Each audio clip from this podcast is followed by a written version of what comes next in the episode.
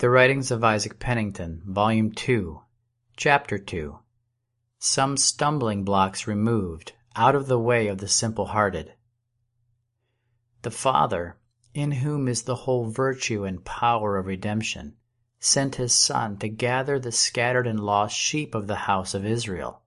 And not only so, but he gave him also for a light to the Gentiles and salvation to the ends of the earth. And the Father who sent him to preach the gospel anointed him and filled him with his Spirit that he might preach the gospel according to that scripture, Isaiah 61 1 through 3. The Spirit of the Lord God is upon me, because the Lord has anointed me to preach good tidings to the poor. He has sent me to bind up the broken-hearted, to proclaim liberty to the captives, and the opening of the prison to them that are bound, to proclaim the acceptable year of our Lord, and to comfort all that mourn, etc. Question. But how did these meek, these broken-hearted, these captives, these bound in prison, these mourners, come to meet with the redemption and blessings which Christ preached to them? Or which way did they come to receive and partake of these blessings from him? Answer. In faith. This is what all his outward healings did signify, being dispensed according to faith. He said, If you will believe, you shall see the glory of God. Or, Your faith has made you whole. Or, O woman, great is your faith. Or, Be it unto you according to your faith, etc. And in this same way, all his inward healings are bestowed upon and received by the soul that is, in the faith. Question. But how did they come to have faith? Or how does any man have faith in the redeeming power? Answer. It is bestowed upon them by God, in the sense which is from Him. His word goes forth from His mouth, and there is a witness of Him in the heart. Now, in reaching to the witness, the word immediately brings into a true sense, and in that sense begets faith. And so this word, being mixed with faith, which is of its own begetting, in them that hear it, begins the work of life and redemption in that heart where it is not yet begun, or carries it on in that heart wherein it is already begun. Thus faith has a work, a work from the beginning of the heart's turning to God even to the end. And he that abides in the faith till the end finds the work accomplished. Objection. But this faith is bestowed on only a few whom God has elected and not on all men. Answer.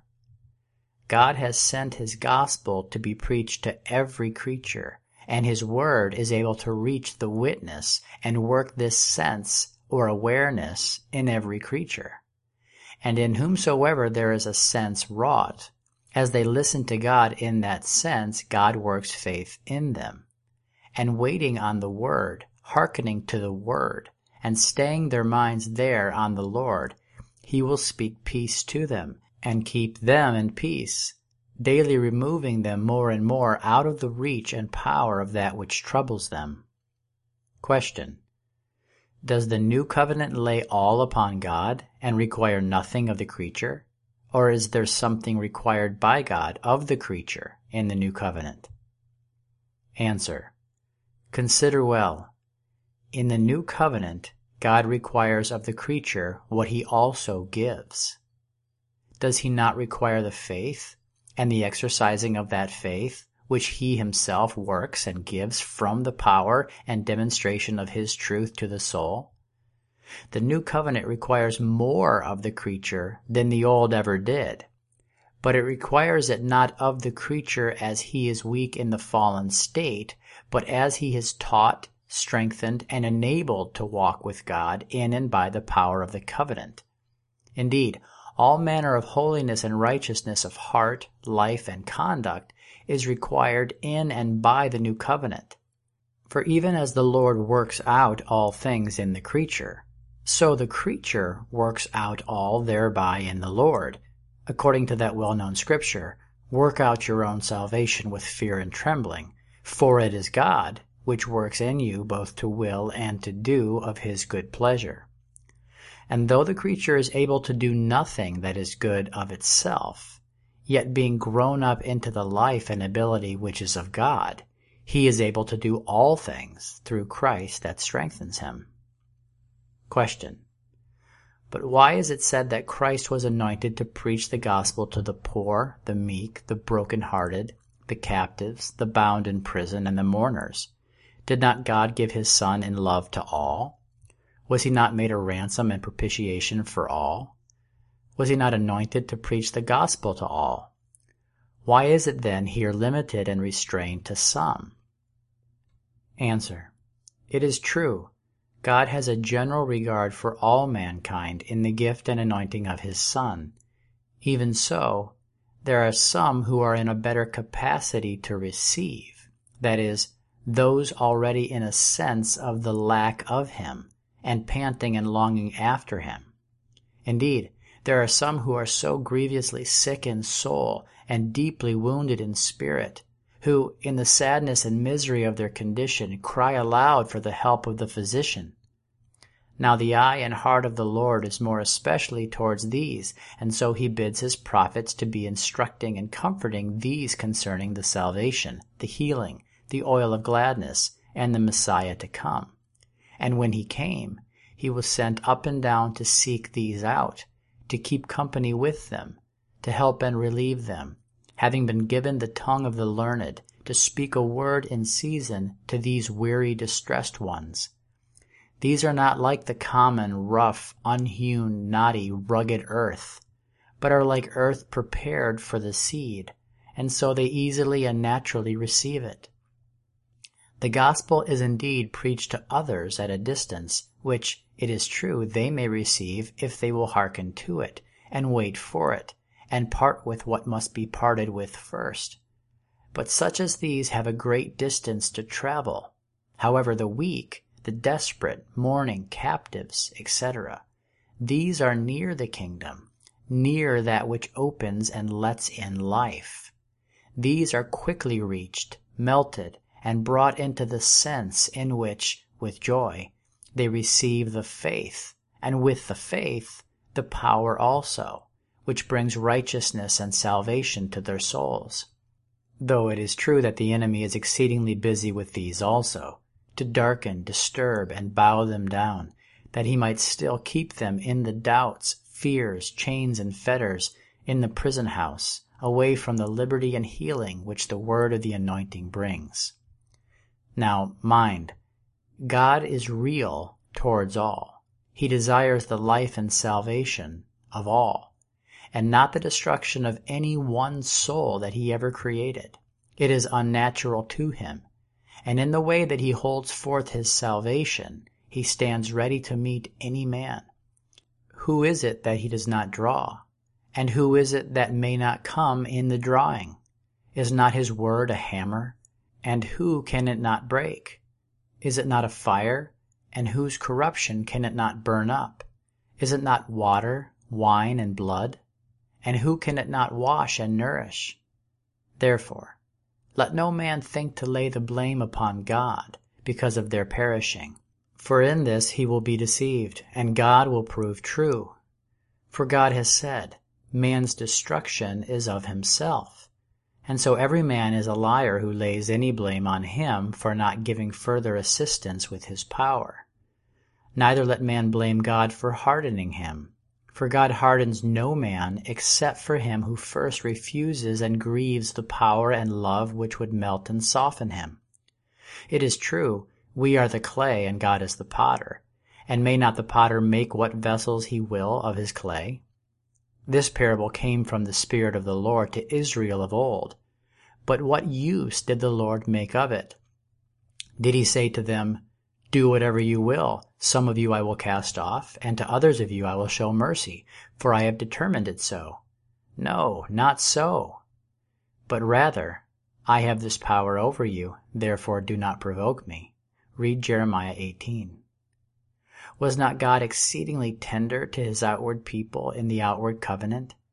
Did he ever give them up to pain and sufferings without great provocations on their parts? he does not afflict willingly nor grieve the children of men. And the Spirit of the Lord never failed to do what was his part in turning them from iniquity towards the Lord in that covenant. There is something that now springs up in my heart which may perhaps open this thing further to the minds of some. Cain was the first wicked man that we read of, and yet how tender was God towards him even he that sacrificed not after the Spirit, but after the flesh, and slew his brother Abel. Now, can any man lay Cain's wickedness either upon the will or upon the decree and counsel of God? Might he not have done well? Might he not have sacrificed to God in the faith, as well as his brother Abel? And if he had done well, and offered in the faith, would he not have found forgiveness and acceptance with the Lord? God accepts no man's person. God rejects no man's person. But there is a seed he has chosen. And to gather man into this seed is his delight and his work. And it is the delight, nature, and work of the other spirit to scatter men away from this seed. Now, it is in this seed that he does accept, and not out of it. Yes, in this seed shall all the families of the earth be blessed, as they are gathered into and abide in it. And this seed is a word near in the mouth and heart, both of Jew and Gentile. And when it is hearkened to, this seed writes the law of the Spirit of life in the heart of both Jew and Gentile. And as they become sons, so the Spirit of the Father is poured out upon them even the spirit of adoption which cries, Abba, Father, in both Jew and Gentile. Now, the Lord's mercy endures forever towards the seed of the righteous, and his justice and indignation forever towards the seed of the evildoer. And man, simply considered, is not either of these, but only as he is gathered into and brought forth in the root and spirit of either of these. Now every man has a day for the life of his soul, and power and mercy is near him, to help him to travel from death to life. And happy is he who is taught of God to make use of it. Concerning election and reprobation. And let men not puzzle themselves about the mystery of election and reprobation, which cannot be understood by those that are outside of the thing wherein it is made manifest. Let me say only this at present: Pharaoh and Israel, Esau and Jacob, Ishmael and Isaac, etc., these were parables signifying something inward. What was Pharaoh? Was he not the oppressor of God's Israel? What was Esau? Was he not the first birth, which sold the birthright and inheritance? What was Ishmael? Was he not the birth after the flesh? These are rejected and cast off by God forever, and the spiritual Israel, the spiritual Jacob, the spiritual Isaac are accepted. Shall I speak of this thing yet more plainly? It is not the creature which is rejected by its maker, but something in the creature, and the creature in that thing. Nor is it the creature, simply, which is elected, but something in the creature and the creature in that thing. Now, as any man comes into that thing, that is, Christ, the chosen one, the election is begun in him. And as any man abides in that, he abides in the election. And as that thing is made sure to any man, his calling and election are made sure to him. But as any man departs from that, he departs from the election into the reprobation. And if he goes on in that, into the full impenitency and hardness, he will forever miss the election. Thus, the reprobation and a sealing up in condemnation will be made sure to him. For God is no respecter of persons, but everywhere he that receives his holy seed and therein works righteousness is accepted of him. And he that receives the wicked seed, and therein works wickedness and unrighteousness, is with that seed rejected. Objection. But I thought man and his works had been wholly excluded by the covenant of grace, but this seems to take both into consideration. Answer. Man is wholly excluded from the covenant of grace as in himself, as he stands in himself and in his own ability, apart from the newness of life and ability which is of the new covenant. But he is not excluded as he is renewed and receives a new being, a new life, virtue, and ability in the new covenant. Here, much is required of him, and whatever he does in this new life is owned, acknowledged, and accepted by God. Here the true Jew has praise of God. Romans 2:29. He is commended for his faith and for his obedience in the faith. He is commended for loving the Lord his God with all his heart and his neighbor as himself, and for washing his garment in the blood of the lamb and keeping them clean in the same blood, while others defile theirs. He is commended for his merciful nature and actions to Christ and his members, while others are rough and cruel, and for his watching against snares and temptations, while others are running into them. Yes, and for his denying and turning from all ungodliness and worldly lusts, even of the flesh, eyes, and pride of life, all of which are not of the Father, but of the spirit of the world.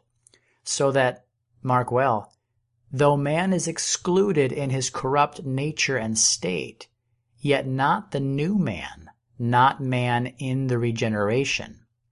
But man must be regenerated, and thus must enter into the covenant of life and abide and be found in the covenant of life, in the nature, in the righteousness, in the holiness, and in the power thereof, if ever God will own him. Now, the difference in every man is by the grace, and not of himself.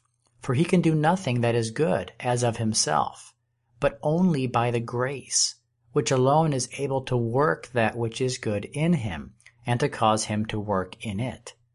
Thus, as the grace reaches to him, draws him, giving life and causing him, in the virtue, life, and obedience that comes from the grace, to answer the grace, so does the work of grace go on in him. So there is condemnation to him who does not answer the grace, and there is justification and praise to him who does answer the grace. Yet this whole ability arises not from himself, but from the grace. And therefore, they who are justified, sanctified, and crowned by the grace, do rightly cast their crowns at the feet of the Lamb at the throne of grace, giving honor and glory to him who is worthy, and to his grace which has wrought all in them.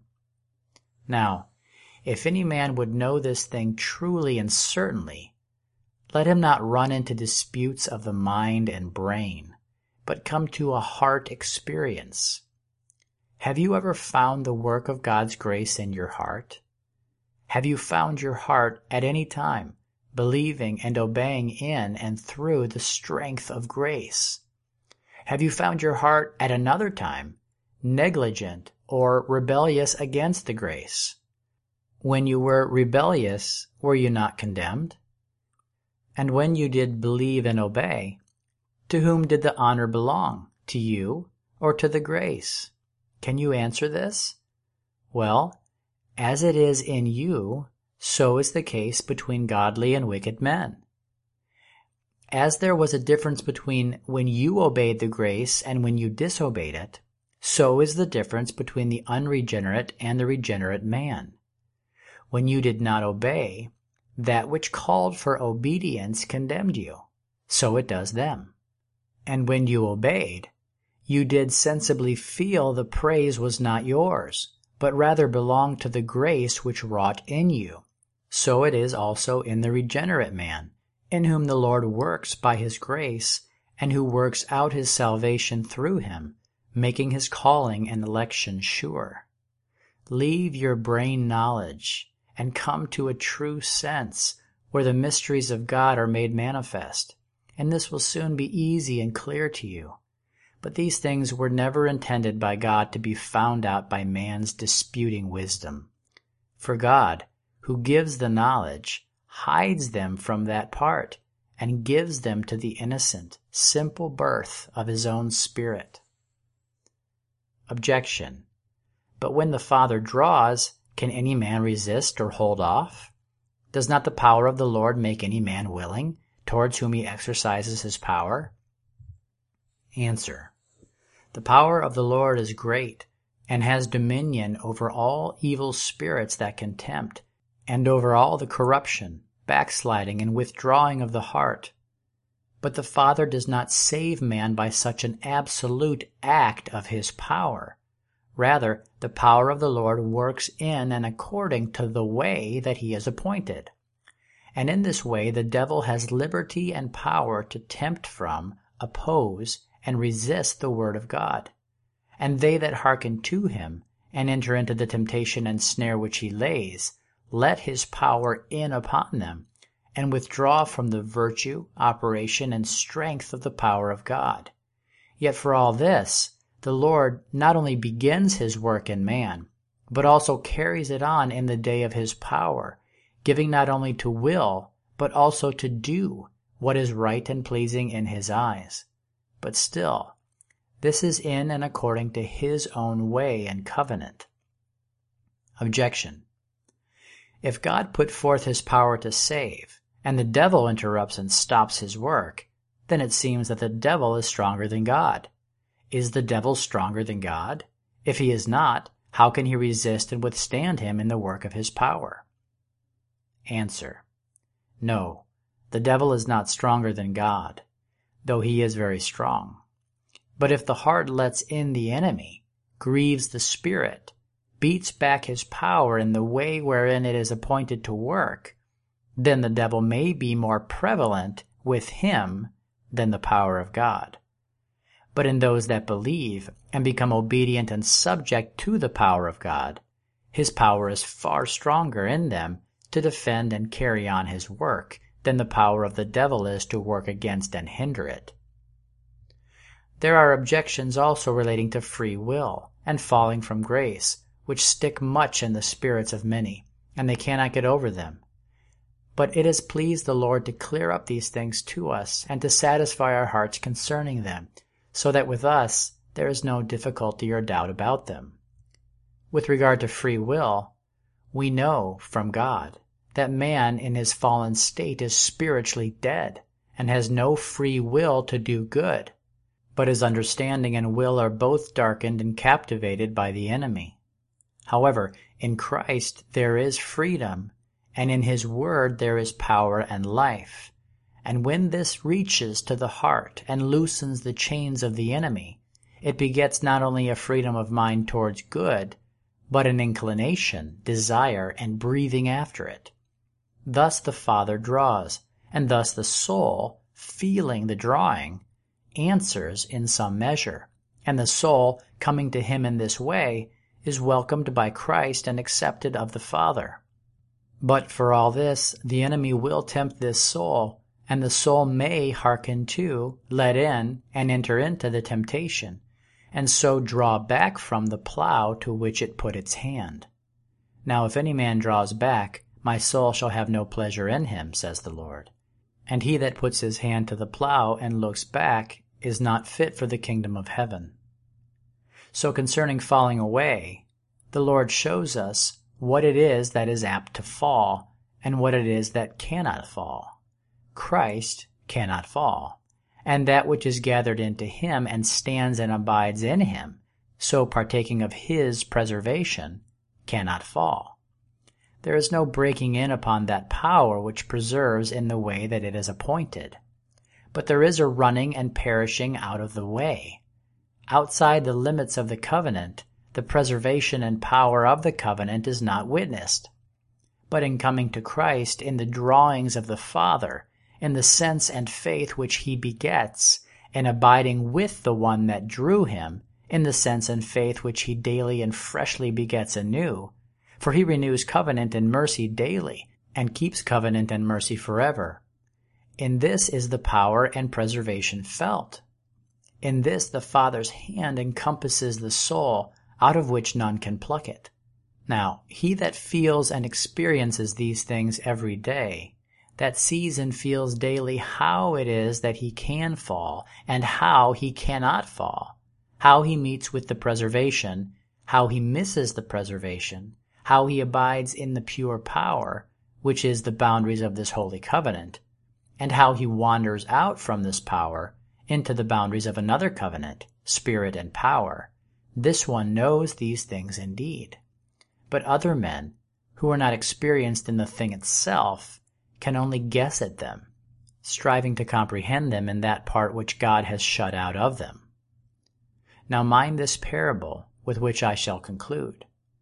Though the natural and outwardly visible sun be risen ever so high upon the earth, yet he that is naturally blind cannot see it, nor partake of its light.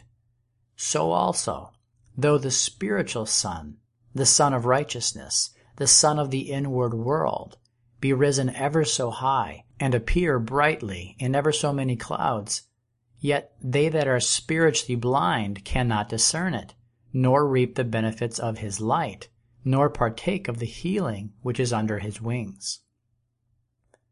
An exhortation to the desolate and distressed. Now is the acceptable time. Now is the day of salvation. Now is the life arisen, and now the light shines to guide out of the darkness and death into the land of the living. O awake, you that sleep in the dust of the earth. Arise up from among the dead, and Christ shall give you light to walk along in the path of the living. Come to him whom the Father has sealed, to him who is life, and who gives life freely to all that come. Yes, he gives abundantly to those that wait upon him and walk faithfully in his covenant. Oh, therefore, come into covenant with him. Mind the words of his lips, which beget a true sense, and in that sense his life stirs, and in the stirrings of his life the drawings of the Father are felt. Hearken to the little movings and stirrings in you after that which is eternal. For he will not quench any desire which is truly after him. It is his nature to cherish it. And people, mind this, it is a true testimony. The door of life is now so opened by him who has the key and power, that whoever will may enter. And as for you afflicted mourners, who are seeking the way to Zion, bewailing the absence of your beloved in whose presence is life and redemption, resurrection from the dead, and victory over sin. What shall I say to you? Hear the joyful news. The apostasy is ended. Now, I do not say the apostasy is generally ended. No, no. There are many woes, plagues, judgments, and terrible thunders to come upon persons and nations before they feel it ended. But it is ended in some vessels which are upon the earth. The man of sin, the wicked one, the son of perdition, has been discovered by the Spirit of the Lord.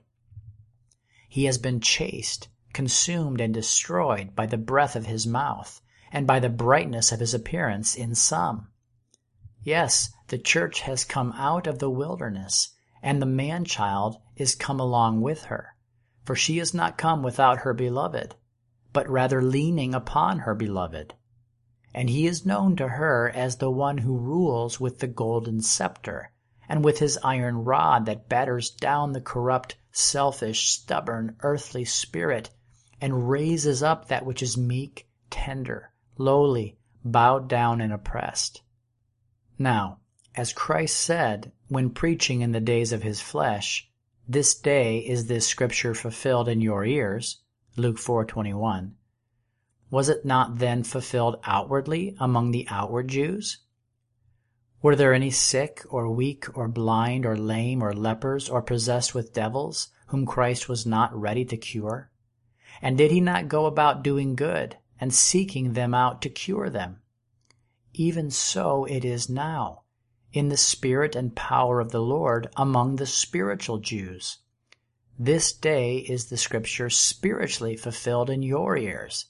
Yes, what he did then outwardly is known in spirit to be done among you inwardly and spiritually.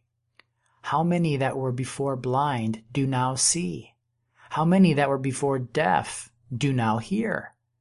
Those who were formerly lame do now walk, and the leprous are now cleansed, the dead are now raised, the dumb do now speak, and the poor, the empty, the naked are now clothed and filled with the riches and treasures of the everlasting kingdom.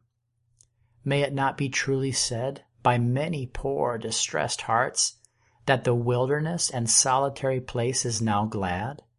And that which once was parched with drought and barrenness now feels the living springs and the breaking forth of the pure, clear river of life, the streams of which make glad the city of God.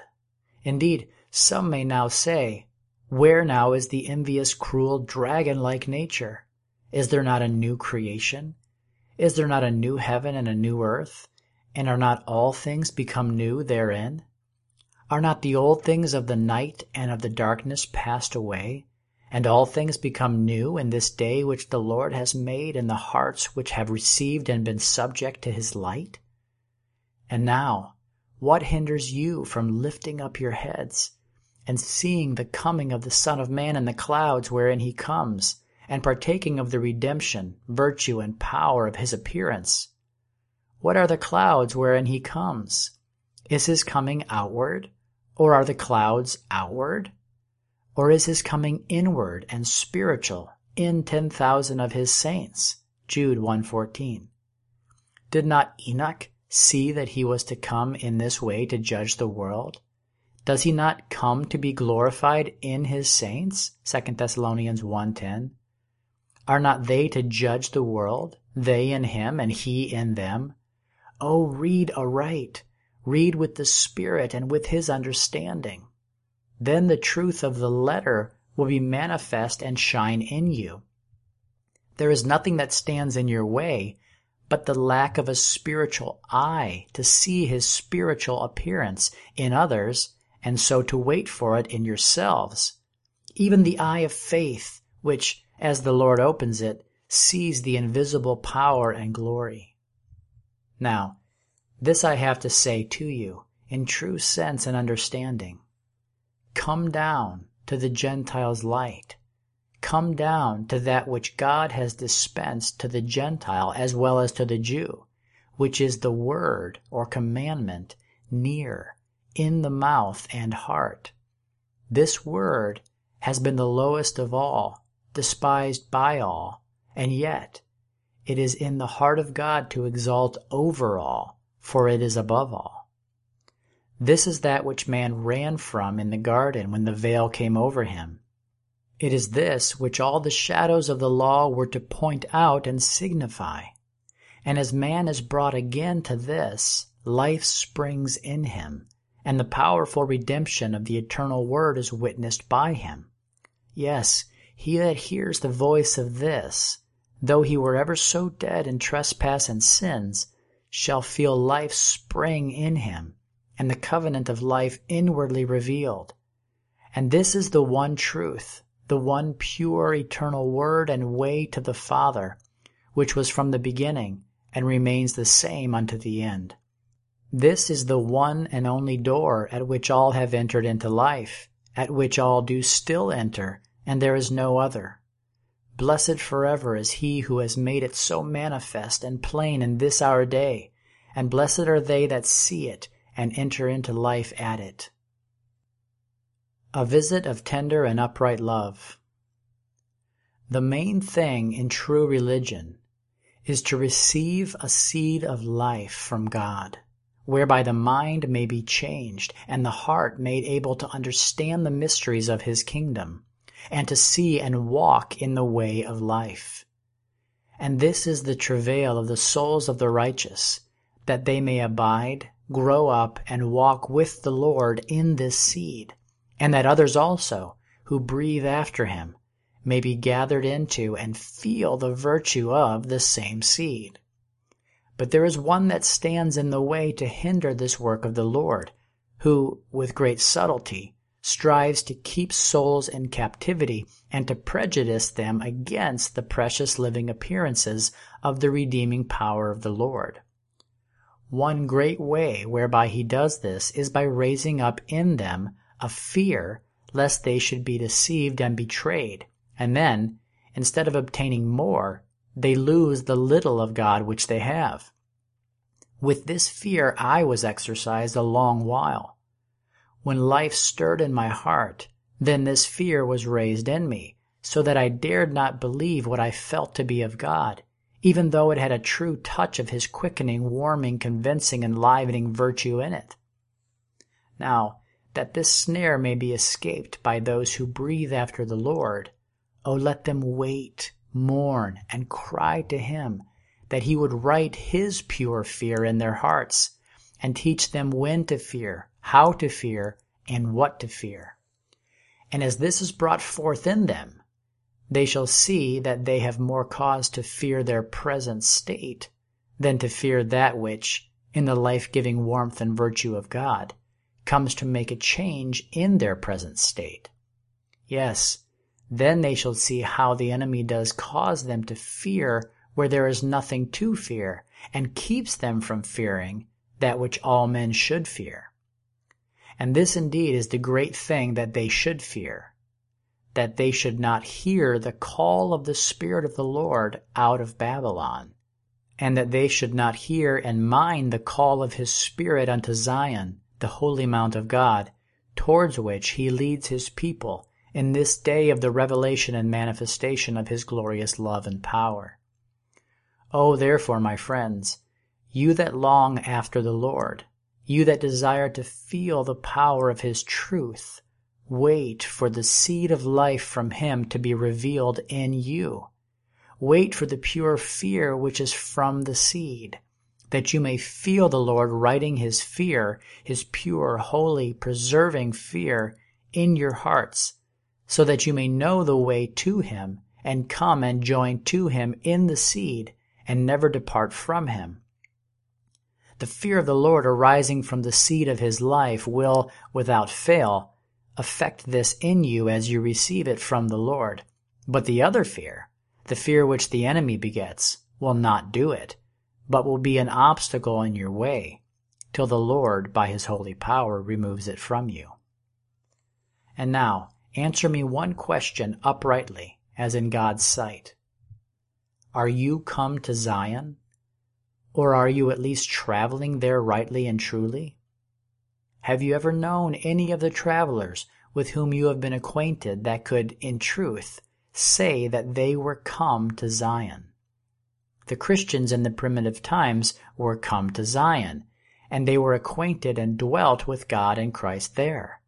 These knew Jerusalem, the heavenly building, the city of the living God. Oh, where are you? Have you yet come out of Babylon? Do you yet know the wilderness and the intricate passages therein, through which God alone can lead the soul? Oh, depart Depart from your present place in the leadings of God's Spirit, unless you can say, in the true and unerring light, that you are at your rest, your soul's true rest, even the everlasting kingdom which cannot be shaken, which the primitive Christians received and into which they found entrance. And friends, let me tell you one thing further, for my heart is at this moment opened to you by the Lord. As the soul in its travels comes to Zion. The law of the Spirit of life in Christ Jesus is witnessed, which makes free from the law of sin and death. And then there is no more such a crying out because of the body of sin as there was before, but rather a blessing of him who has delivered and daily does deliver from it. Yes, the body of sin is known and felt to be put off, and Christ put on in its stead. For, my friends, there are several states witnessed by the soul in its true and sensible travels towards the Holy Land. As for instance, number one, there is a state of Egyptian darkness and bondage, in which the power of death reigns and rules in the heart, subjecting it to sin and death. Here the soul is in the grave, and under the death, captivity, and bondage, even in the midst of all its professions of religion and talk of God and Christ, and reading scriptures, and observing ordinances and duties. Number two, there is a wilderness state, wherein the strength of captivity is somewhat broken, and the heart drawn to mind the leadings of life, and to follow after the Lord through the trials, through the preparations, through the several exercises which the Lord sees good to exercise it with. Here the mercy and goodness of the Lord is experienced, and also the deceitfulness and treachery of the heart. This is the place of humiliation and breaking, wherein the soul daily feels how unwilling and unaccustomed it is to the yoke, which must break the spirit and subdue it to God. Here the Lord shows the soul what its heart is, that he might humble it, and do it good in the latter end. Here the very law of God appears weak, because of the strength of the flesh, which is not yet subdued. Now, here is the mourning, and the groaning, and the crying to the Lord night and day, both because of the violence and multitude of the enemies, and because of the rebellion, distrust, and unbelief in the heart. Number three, there is a state of rest, a state of peace, a state of life, a state of power, a state of grace, a state of dominion in the life, and through the power of the Lord, wherein the law of life is manifested in dominion in the heart over the law of sin and death. There is an everlasting kingdom, wherein God and Christ reign, in which God treads Satan down under the feet of the soul and makes the soul a king and a priest in the Son of his love, and the soul feels that it is one with and accepted in the Beloved. Now, friends, my earnest desire is that you may know this kingdom, travel faithfully towards it, feel and come into the reign of Christ in it, sit down in the heavenly places in Christ Jesus, and inherit substance. Oh, that you would know the gathering to Christ in the name, and sit down in the name, where the enemy cannot touch you, but where you feel the preservation and powerful life and dominion of that seed which is over the enemy, and wherein and whereby the Lord scatters the enemy, bruising the serpent's head. And that you may know the precious and glorious building of life in the Spirit, even of the holy house and city of God, where the walls are salvation and the gates praise. For to this end it is in my heart from the Lord to write these things unto you and may the Lord God of mercy open the door of entrance to you into these things. For there is but one door of life, and there is not another, which door is Christ, the seed. This seed is revealed within, there to break the wisdom, strength, and head of the serpent. And as far as he breaks it, there and no further, true redemption and freedom are witnessed. Oh, that you might receive an understanding from the Lord, and be taught by him to deny and part with the understanding which is not of him, and that you might see things from him and in his light, which you have not yet seen. And oh, that you knew, sensibly knew, what must live and what must die in you, that you might feel the rising of your souls out of the grave through the immortal seed of God and the bringing of all your wisdom and knowledge, even of the things of God, into death. Concerning ordinances.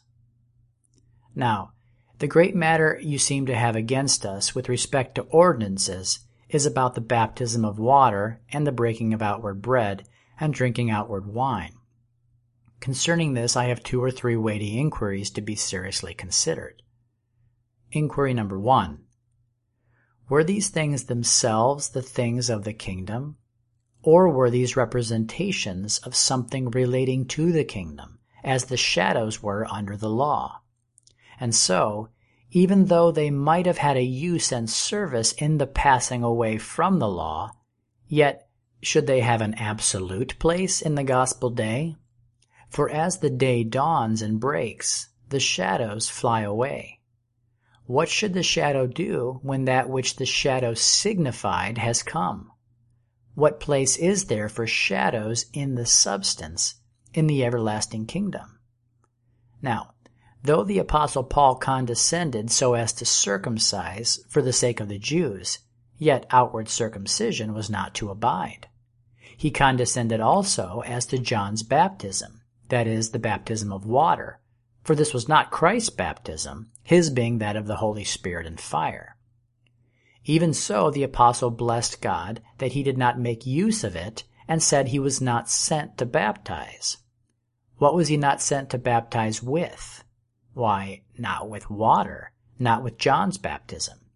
But he was sent to baptize with Christ's baptism, that is, to baptize into the name, into the Spirit, into the power, as so were all the apostles, as well as to preach the gospel.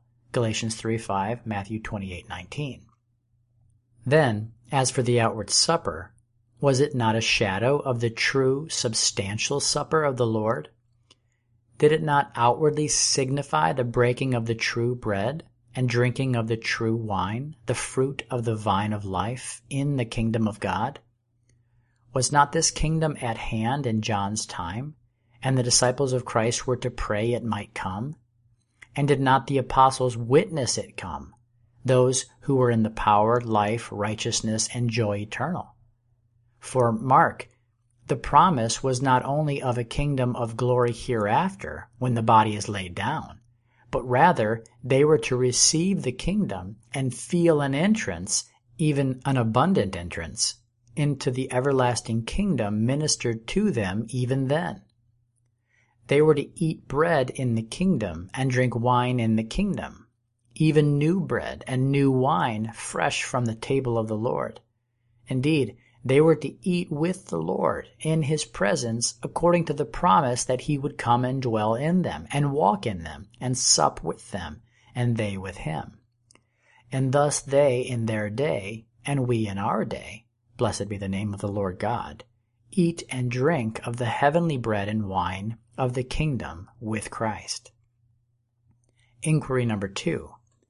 Have not these outward things been much abused? and the anti Christian spirit appeared in them and magnified them? And surely, when magnified by that spirit, they are neither of nor for Christ.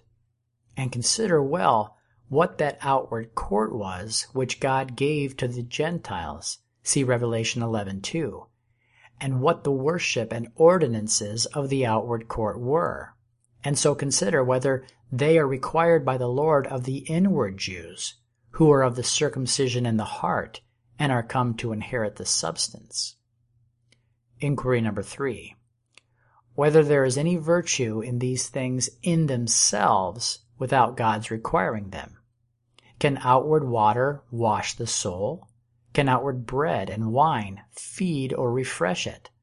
Indeed, if God requires a man to wash his body with water, he ought to be subject, and there will be profit to him in his subjection but of itself it is only a bodily exercise, and without God's requiring it, it would be but will worship and profit him nothing at all. Now truly the Lord never did require this of us, but rather has shown us the true water with which our souls and bodies have need to be washed, and the bread and wine with which they are fed and refreshed. And in following the Lord according as he has led us and required of us, we have found reconciliation, life, rest, peace, and joy with our Father, and pure refreshment from Him. Inquiry number four.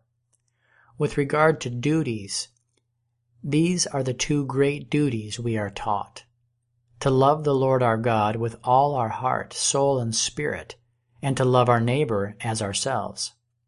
And these we learn by believing in Him whom God sent and receiving the seed of life from Him. In the growth of this seed in us, we live and are made one with Him and are partakers of the ability which is of Him. For not by working of ourselves do we attain to this, but by the working of His powerful life in us, through His mercy to us. He circumcises us, He cuts off the enmity, He brings under the old nature and spirit in us, and then the new springs up and we are renewed in it. And in this we learn and are made able to love the Lord and his children and his creatures, yes, all that is of him. And this love constrains us to obey the Lord and deny all for Him, so that we can suffer anything through His strength, except for sin, corruption, unbelief, and disobedience to Him. Yes, this makes us so tender towards Him that we would rather part with this entire world than lose the integrity and subjection of our spirits to Him in the least thing that He requires of us. His truth, and our testimony thereto, in every respect is far dearer to us than our own lives and all the enjoyments and pleasures of this present world. From these two great duties flow many others towards God, such as to fear Him with the fear which we are not taught by the precepts of men, but which He writes in our hearts, to wait upon Him night and day in His temple, even in the holy place of His building, to call upon Him in the motion, guidance, will, and help of His Spirit. For indeed, when once we learn of God, we are taught to pray no more after the flesh, no more after the will, wisdom, or way of man. Also, to be sensible of His goodness and give thanks to Him in every condition and in this we feel his presence and acceptance, as the Lord is not forgotten by us. For when we eat and drink, walk abroad, or stay at home, we feel him near, and our hearts acknowledge him, bow to him, wait upon him, bless him, and praise his name. We also speak words concerning him, or to him, with the outward voice whenever he gives them and requires them of us. But truly, we dare bring no sacrifices of our own, nor kindle any fire or sparks of our own, but rather wait for the holy breath, spirit, and power of our God to perform all in us and by us. But now, because we do not pray at certain set times, as we formerly did, nor speak words before and after meals as formerly, you are offended with us and say we deny this duty. No, no, we do not deny to God the prayer which is from the immortal birth. But this we say and sensibly feel prayer is a gift, and the ability thereof is in God's Spirit. For we do not know what to pray for as we ought, nor have we a power in us to pray when or as we will. But in the Holy Spirit, in His breathing in us, is our ability and we are to wait on Him for the moving and breathing of His Spirit. We are not to pray of ourselves or in our own wills or times, but in the Father's. Indeed, it is a mighty thing to speak to God aright in prayer.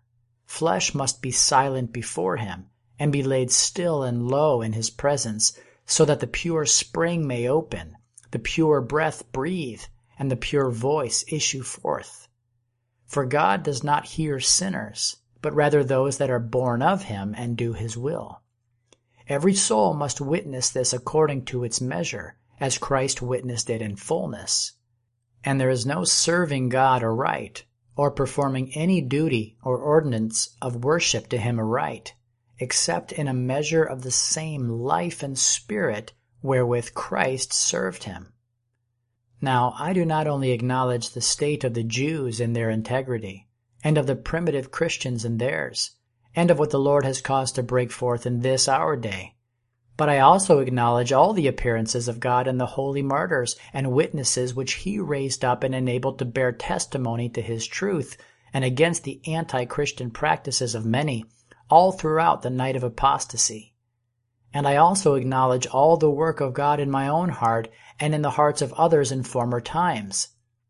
But the Lord has shown me that there is a great mixture in men's desires and endeavors after Him, and that the evil spirit, by his subtlety, does often have his way in them, and turn the very zeal and earnestness of the mind, through prejudice and misapprehension, against the Lord and His truth.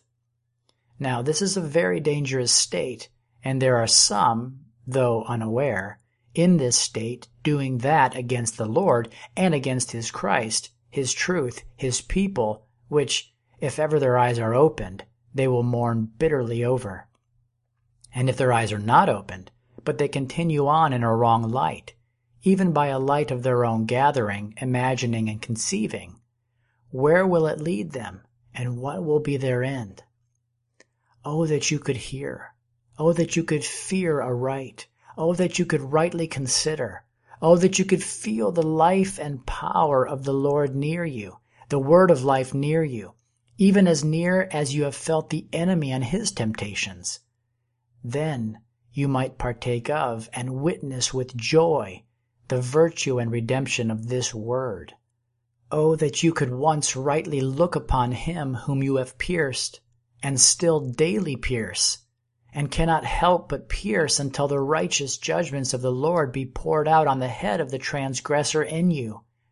Then the Lord will be waited upon, feared, and subjected to in the way of his judgments, and you will feel the refining work finished, the dross burned up, the temple prepared, the vessel brought out of the furnace. What then? Why, when the Lord has built up Zion, prepared his temple, cleansed his house, will he not appear there in his glory? Shall it not become a house of prayer, of pure prayer, and of pure praises? Shall there be any lame or blind sacrifices offered up there? Shall it not be the beauty of holiness indeed? Shall not the appearance of the Lord be more glorious than ever it was in the temple and ordinances under the law? Shall not every living stone in this building feel the God of life and power truly present, and feel not only the earth, but the very heavens melt before him and pass away, and nothing remain but the pure light and life of the Lamb? Concerning the gospel rest or Sabbath. What is the gospel rest? What is the gospel Sabbath? Is it a shadow, as that of the law was? Or is it the substance of that which the law shadowed out? The law was given by Moses. Moses, by the command of God, gave forth the shadows of the heavenly things under the law.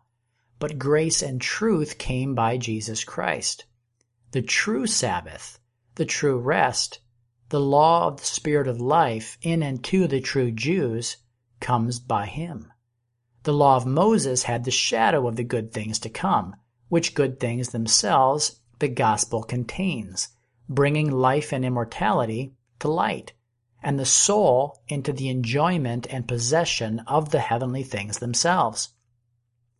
The apostle disputes the case about both of these in Hebrews 4, both about the seventh day of rest and about the land of rest, showing that neither of them were the substance, but were the rests which were to pass away.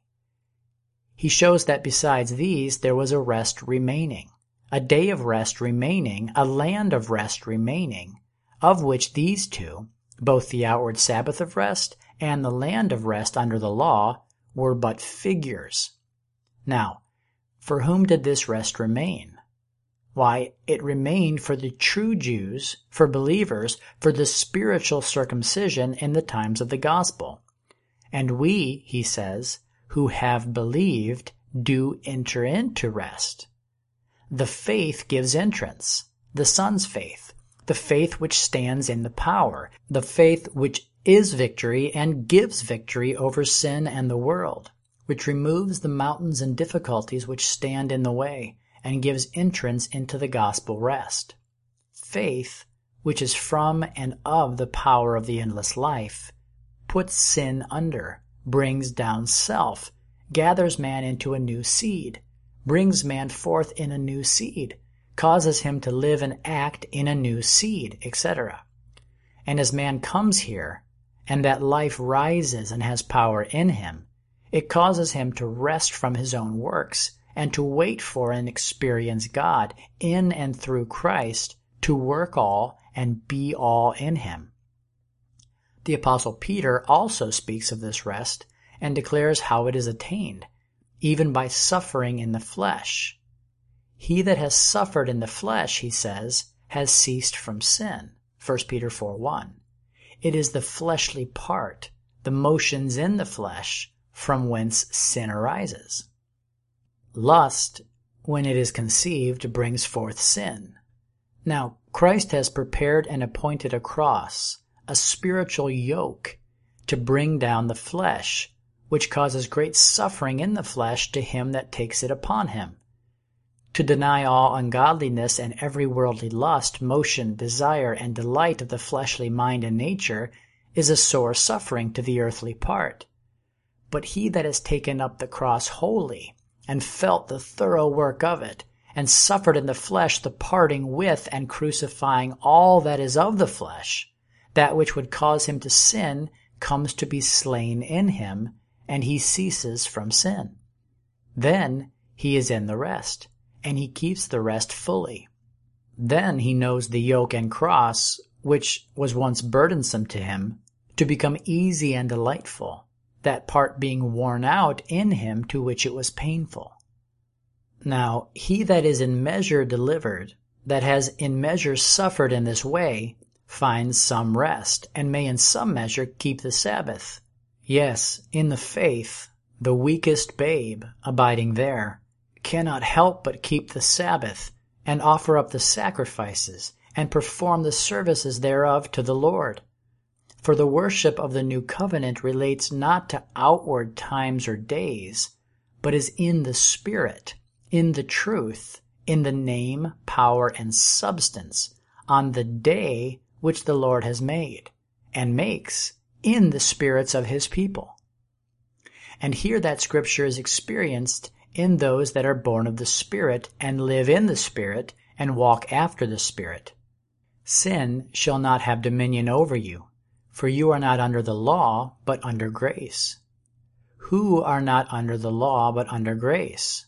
Why, they that are gathered by the grace, that hear the voice of God in the grace, drawing and enabling them to follow. These are they whom the grace overshadows and protects from the power and dominion of sin. They are under it, they are sheltered, saved, and preserved by it.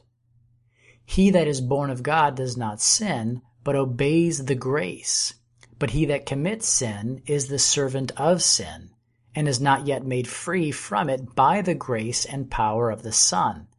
Yes, the Son gives that freedom in his day from sin and the power of Satan.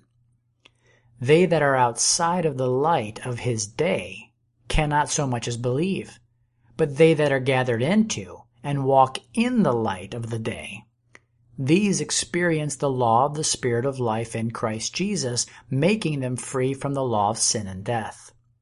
Has not the one stronger than the strong man come? With his law and power of an endless life? Shall he not manifest his dominion in the heart over the law of sin and death? Yes, as the law of life is received and let in, it works out, overcomes, bears down, and overruns the law of sin and death. And if God, by the power and breath of his Spirit, with its living and powerful law, kills sin and death in the heart, what shall make them alive again? No, no, then they are dead indeed, and the kingdom and reign of Christ is witnessed in that soul. Then the birth of life is witnessed. Then the man child is witnessed, ruling with a rod of iron, dashing in pieces all motions and temptations to corruption, and all that would defile, so that they cannot enter the mind and the mind is guarded in the pure peace, unspeakable joy, and rest of the Son continually. And there it is truly experienced inwardly, as ever it was at any time enjoyed or hoped for by the Jews outwardly, that the Lord's horn of salvation breaks all the horns of the oppressors. He gives rest to the soul from the enemies round about, so that, without fear of them any more, it may serve the Lord in holiness and righteousness all the days of its life. There are some good desires in many people, but there is also great error of judgment and wandering up and down from the truth for lack of that which is able to stay the mind upon the Lord and to guide it in the right way. Some run to this mountain and sacrifice there, others to that hill and offer there. But few know the true resting place or the place of the true worship. Now in these errors they can witness no acceptance with the Lord. Oh, that they knew the acceptable thing, the acceptable way of worship, and might appear before the Lord there. Then they might begin in that which is substantial, in the gospel spirit, life, and power, and come to inherit and sit down in that which is substantial and everlasting.